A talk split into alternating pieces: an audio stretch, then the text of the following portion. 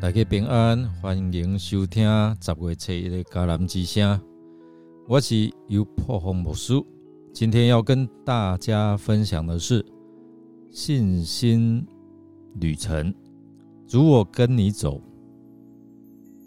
撒母耳记下一到三章。先来读今天 R P G 的金句：上主是我的牧者，我亦无啊缺乏。他让我躺卧在青草地上，引我到安静的溪水边。诗篇二十三篇的一到二节。出身偏乡贫困家庭的红桃美，小时差点被领养。小学他因为农具而受伤，十指不全，反而更加坚定一份出人头地的动力。史无前例的，他成为全村放鞭炮庆祝的第一位大学生，并出国留学，考过了国家高考资格认定，现职为资深心理咨商师，为俄拉第什心理咨商所的创办人。一路走来哦，曾经历经霸凌、嘲讽、情伤以及神迹的医治。他深知唯有跟随上主的脚踪是最美的祝福。如今近十七年来，他为了要落实上主的爱在每一个人的生命当中，洪桃美老师的咨商对象涵盖全年龄层。啊，当我们教会也有跟他合作，哦，帮助我们在亲子儿童啊有做很美好的工。在哀悼扫罗和约拿单的死之后，大卫完全不记恨扫罗带给他多年亡命于旷野，与妻儿分离，被人嘲讽，又四处流浪的煎熬。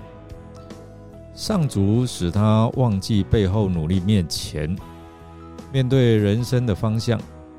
未来的道路怎样规划，大卫没有凭借自己的判断，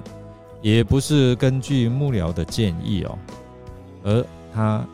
寻求上主的心意，他到底要何去何从？我们看到他借着祷告祈求，诶，大卫得到上主的回应，他说上希伯伦去，就是耶和华上主对他说的哦。所以当他寻求上主之后，上主告诉他前面的道路。大卫敬畏和信靠上主的一个重要的证据，是他在一个个人任意而行的世代里面，他仍然凡事寻求上主的心意，连居住的地点也听从上主的指引。我们看到这才是上主悦纳他的原因。我们看大卫学会了如何在环境最恶劣窘迫的时候，仍然信靠上主，亲近上主，赞美上主。在窘迫的时候，仍然信靠上主，亲近上主。他赞美上主，他的祷告，他的哀求，他的盼望和眼泪流传千古，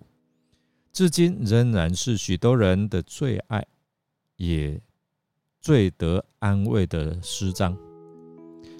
如今上主带领大卫回到犹大的希伯伦，同时呢，也感动犹大人聚集到希伯伦。作者用犹大家让我们明白，犹大支派所有的人永立大卫做他们的王，是他们共同的心愿和一致的行动。所以在这边我们看到是大卫第二次被膏，距离第一次被撒母耳在伯利恒的家中膏他作为接替扫罗做王治理以色列人，已经超过了七八年以上的时间哦。上主在这一段旷野漂流的期间，历练了大卫属灵的品格，扩张了他的境界，从一个牧羊的少年人转变为一个有宽广胸襟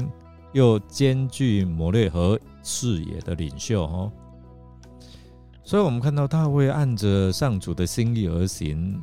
按照上主的应许得着帮助。我们看到任何的势力都啊即或在、啊、遭遇无数的困难危险当中，他仍然能够按照上主的心意，他不被阻挡。我们看到经文里面提到押尼珥身为第一线的将军，最能够亲身感受耶和华上主给大卫的应许，是一个无法抵挡的力量。扫罗的将军押尼珥带着二十个人来到希伯伦见大卫，允诺大卫，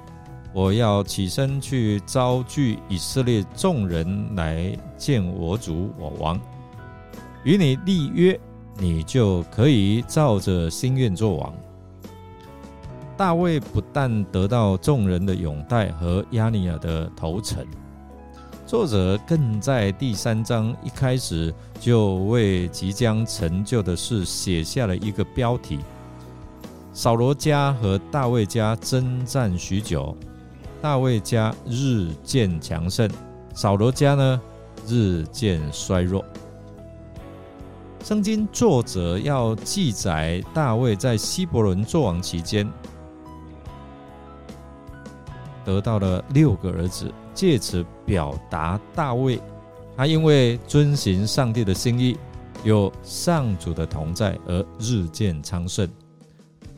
但愿我们的人生旅程当中，以信心跟随上主的带领，就如同大卫一样，这位上主必带领我们进到宽阔赐福之地。我们来思想哦，当每一件事在做决定的时候，你会怎么做呢？你会先求问上主，还是跟着自己的感觉走呢？让我们一起来祷告。亲爱的天父，我们感谢赞美你，因为你一直陪伴着我们走在信心的旅程。我们知道在这条信心的旅途中，我们会遇到许多困难和挑战，但愿我们拥有坚定的信心，让我们勇敢地面对我们所面对的一切。我们看见大卫如何凡事求问上主，主啊，